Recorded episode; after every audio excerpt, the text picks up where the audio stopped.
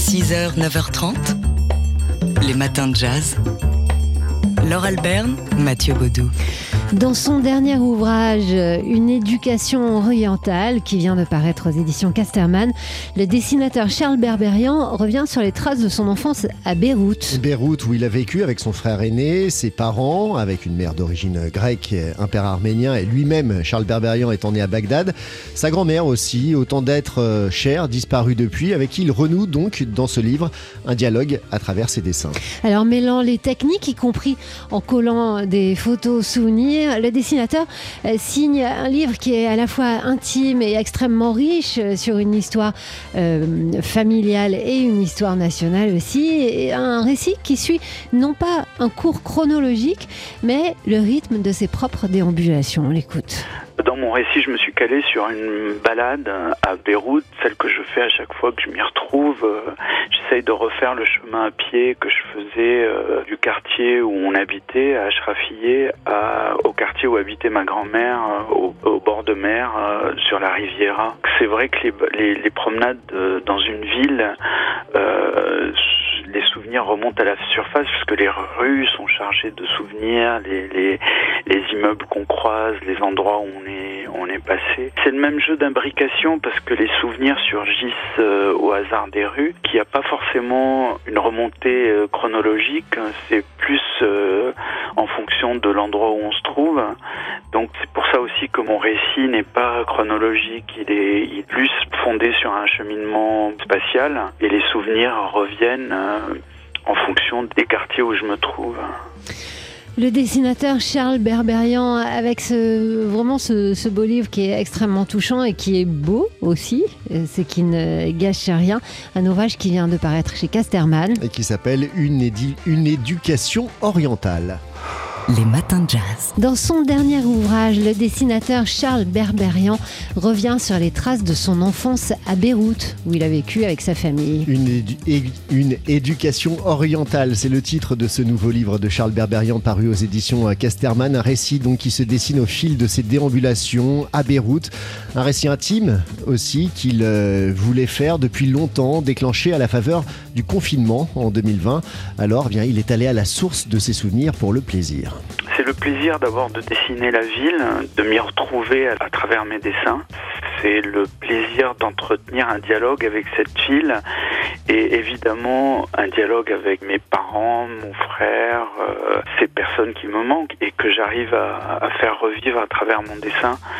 D'un point de vue peut-être moins égoïste, c'est de partager une histoire commune, l'histoire de ce pays, de cette ville, de cette région, à travers l'histoire de famille, celle qui nous concerne, pas, pas l'histoire euh, qu'on nous a enseignée à l'école, faite de grands événements, euh, de grandes victoires ou défaites. Cette histoire-là, elle n'existe pas pour moi, elle, elle, est artificielle. La vraie histoire, elle est tapie dans nos histoires familiales. Et donc, le meilleur moyen de, de comprendre un petit peu mieux ce qui nous arrive ou ce qui nous est arrivé, c'est de partager nos histoires intimes. Charles Berberian, donc au sujet euh, de ce nouvel ouvrage euh, qui mêle les techniques, hein, il colle même euh, des photos souvenirs. c'est un livre qui est extrêmement sensible, comme toujours avec Charles Berberian, qui est doux et joyeux, à la fois et mélancolique aussi. C'est délicat, c'est élégant, c'est beau. Enfin bref, vous avez compris qu'on est complètement emballé par cet ouvrage. Ça s'appelle Une éducation orientale de Charles Berberian aux éditions Casterman. Les matins de jazz. Aujourd'hui, on accueille Léonore Maté de, de Polka Magazine avec la sélection photo euh, de la semaine. Une photo qui a marqué l'actualité. Le fait est que c'est réellement une photo marquante qui a été prise en Islande, Léonore. C'est une coulée de lave massive, comme une vague de feu qui se répand lentement. Tout est rouge vif, orangé, flamboyant. C'est une vue aérienne, un plan serré au plus près du magma, dans un hélicoptère des gardes-côtes islandais. La photo est prise par leurs soins sur la péninsule de Reykjanes au sud-est, au sud-ouest du pays, le 18 décembre. On assiste en direct à une éruption volcanique. Une image spectaculaire, un inquiétant spectacle rougeoyant. Des colonnes de feu jaillissent d'une faille qui s'étend sur 4 km de long, dessinant une ligne d'une intense luminosité, comme une route de lumière dans la nuit noire qui tombe vers 15 heures à cette époque de l'année. Une ambiance donc très inquiétante de fin du monde, mais qui semble pourtant être très paisible, dans une sorte de crépitement silencieux. La photo ne dégage de manière paradoxale aucun sentiment d'urgence. Ce sentiment de tranquillité est renforcé par la proximité de celui qui prend la photo, malgré l'ampleur considérable de l'éruption comme si ça faisait partie du quotidien des Islandais et qu'ils l'appréhendaient sans peur, d'autant plus que l'on sait rapidement que la population voisine, en prévention, avait été mise hors de danger début novembre. Et le fait est que ce type d'événement fait partie du quotidien des Islandais. Aucun pays n'est mieux préparé aux catastrophes naturelles que l'Islande, avait déclaré sur les réseaux sociaux la première ministre islandaise. On se rappelle bien de l'éruption de 2010, celle du volcan Eyjafjallajökull, vous me pardonnerez ma prononciation. Donc, quand ce fameux volcan est entré en éruption pendant sept mois, il a causé le plus grand arrêt du trafic aérien européen de l'histoire, hors temps de guerre. Pour le moment, là-bas, les aéroports restent ouverts. Et alors que le monde est en guerre dans différentes parties de la planète, l'année se termine par une puissance naturelle qui nous dépasse, la Terre, cette énorme boule de feu qui est en train de brûler. Léonore Maté de Polka Magazine avec une chronique à retrouver sur le site de Polka. Polka. Chaque photo a son histoire. Et on retrouve euh, Léonore Matet de Polka Magazine avec un peu un tour d'horizon de ce qui se passe en photo en ce moment, à ne pas rater. Et direction Grenoble pour aller découvrir l'exposition Une histoire d'image, donation Antoine de Galbert. Ce collectionneur à l'origine de l'ancienne et formidable Maison Rouge à Paris. Et regretté. Et regretté, a fait don pendant 4 ans d'une partie de ses œuvres au musée de Grenoble quelques 270 œuvres de 95 photographes issus du monde entier.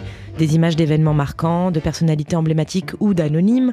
Ces images affirment en filigrane le rôle essentiel de la photographie dans notre perception du monde. Et pas très loin, à Lyon, au bleu du ciel, on peut retrouver l'exposition Les Exilés d'Edith Roux. Devant l'ampleur du drame ouïghour et la difficulté de la photographe à photographier dans la région, l'artiste a tourné son objectif vers ceux de la diaspora. Car même en résidant à l'extérieur de leur pays, les Ouïghours sont sous l'étroite surveillance des autorités chinoises qui le menacent d'envoyer dans des camps les membres de leur famille restés sur place, s'ils font preuve de la moindre contestation contre le régime. La photographe a tenu compte de leur volonté d'anonymat et afin de protéger leur identité, leurs visages sont remplacés par une surface spéculaire floue dans laquelle les spectateurs peuvent partiellement se refléter.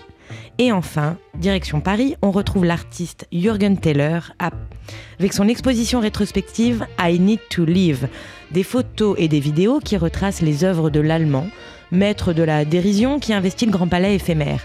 De ses portraits de célébrités à ses photos de mode décalées et déjantées, toujours très joyeux, audacieux et plein d'humour. On profite des vacances de Noël, bien sûr, et on interrompt les interminables repas de famille, car elles ne durent que jusqu'au 9 janvier. Merci Léonore Maté de Polka Magazine. Alors vous trouverez euh, comme ça, comme toujours, tout ça, toutes ces infos sur le site de Polka. Et puis on vous rappelle que dans notre calendrier de l'Avent, on a mis, et on trouve que c'est une super bonne idée avec Mathieu, un abonnement, une idée euh, de cadeau, un abonnement à Polka Magazine. Et on trouve tellement que c'est une bonne idée qu'on en a aussi euh, glissé un de ces abonnements à l'excellent Polka Magazine dans notre hôte de Noël, la hôte magique à gagner sur notre site tsfjazz.com. Polka. Chaque photo a son histoire. Alors hier, c'était notre émission mensuelle en direct du We Are à Paris. Caviar pour tous, champagne pour les autres. Avec en invité notamment le saxophoniste Émile Parisien qui a assuré euh, la partie live de cette émission entre 19h et 20h où il a été question dans cette émission des bad boys, des mauvais garçons, euh, sujet qui euh, est bien présent dans l'ouvrage Black Music Justice signé par Fabrice Epstein. Alors il y est question du lien entre les musiciens et la justice bien sûr, mais aussi du d'un certain rapport. C'est un lien très fort entre manager blanc et artiste noir. Alors parfois euh, dans le, pire des scénarios, des scénarios et, parfois au contraire avec euh, une aide euh, forte et un lien entre certains managers. Alors je pense à Norman Granz puisque j'en parle dans le chapitre sur le jazz qui est un ardent défenseur des, droits civiques américains et qui quand même a établi une police de l'audience, une police du concert où il dit euh, noir et blanc doivent s'asseoir à côté si vous n'êtes pas content. Dans les sociétés ségrégées et ben prenez la porte. C'était pour moi une occasion de, de, mettre ce personnage en lumière et de dire à quel point il avait contribué évidemment à la musique qu'on aime, mais, mais aussi au droit civique euh, américain et en disant quelque chose de très simple, c'est qu'il faut que les blancs et les noirs soient payés de la même façon. Donc euh, il permettait aux artistes noirs ben, d'avoir euh, de, de, voyager en première classe, d'avoir des hôtels euh, bien comme il fallait. Il a même été mis en prison au Texas quand, quand euh, il s'est opposé à cette ségrégation au sein des concerts pour quelques jours. Donc c'est quelqu'un qui allait au bout de ses idées. Fabrice Epstein au sujet de Norman Grant, un, des sujets euh, évoqués dans son ouvrage Black Music Justice, qui est publié par la Manufacture des livres. C'est un ouvrage que vous pouvez offrir à des passionnés euh, de musique, de jazz, mais de blues aussi. Et euh, Fabrice Epstein avait signé auparavant un ouvrage sur le rock, donc c'est assez complet. Avocat Fabrice Epstein, donc il sait de quoi il parle quand il, il parle de, de Black Music Justice du titre de son livre. C'était un extrait donc de notre émission Caviar pour tous, champagne pour les autres euh, qu'on vous a proposé hier à partir de 19h en direct du We Are à Paris. Les matins de jazz. Dis tonton, c'est quoi la walking bass? Bah, euh, Oui, la walking, walking bass, c'est ce qu'on va entendre dans quelques instants par le maître de la walking bass.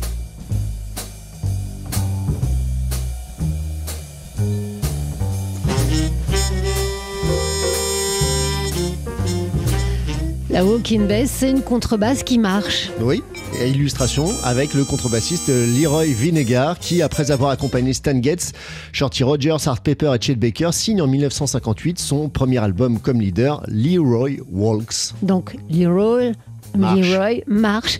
Et d'ailleurs, c'est comme ça qu'on le voit sur euh, la pochette euh, du vinyle, euh, marchant avec sa contrebasse. Et euh, Leroy, pour ce premier album, en 1958, s'est amusé à n'enregistrer que des morceaux qui évoquent la marche. Oui, comme Walking, tout simplement, Walking My Baby Back Home, euh, I Walk Alone, Walking by the River, par exemple, avec une formation All-Star incluant le vibraphoniste Victor Feldman, le pianiste Carl Perkins et le trompettiste Gerald 真的 Le sextet donc de Leroy Vinegar avec Leroy Walks. Mais pourquoi on vous en parle aujourd'hui? Eh bien parce que ce vinyle est réédité, euh, notamment euh, par par qui? Par bah, Craft par Recordings, Car qui est spécialiste. Recordings. Il était sorti chez Contemporary Records à l'origine, et on vous en parle parce que eh bien c'est notre fenêtre du calendrier de l'avant aujourd'hui pour vous donner une idée de cadeau pour Noël, et aussi parce que ce vinyle donc de Leroy Vinegar, on le met dans la hotte des matins de jazz.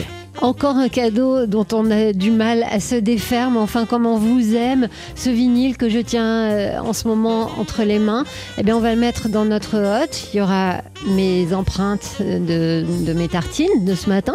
Euh, et, et, comme décidément on aime nos auditeurs, on va glisser aussi, aussi bien dans le calendrier de l'Avent, hein, c'est des jolies idées cadeaux qu'on vous glisse pour des amateurs de jazz, euh, que dans la hotte des matins jazz. On va glisser euh, cette compilation, ce double CD paru aussi chez Craft Recordings qui célèbre la naissance du bebop, The Birth of Bop. Et puis on vous rappelle qu'il y a aussi un autre euh, vinyle hein, qui est déjà depuis quelques jours dans cette hotte magique, un vinyle tout récent, c'est celui de l'album de Léon Fall. On vous rappelle enfin qu'il faut s'inscrire. Oui, pour gagner cette énorme hotte des matins jazz, euh, vous vous inscrivez sur notre site internet sfjazz.com. Vous avez une, petite, euh, une petite photo avec les matins de jazz et et un chapeau de, de, Père Noël dessus. Et euh, le tirage au sort, une fois que vous serez inscrit, le tirage au sort aura lieu demain soir en direct sur TSF Jazz dans notre émission de Noël. Les matins de jazz.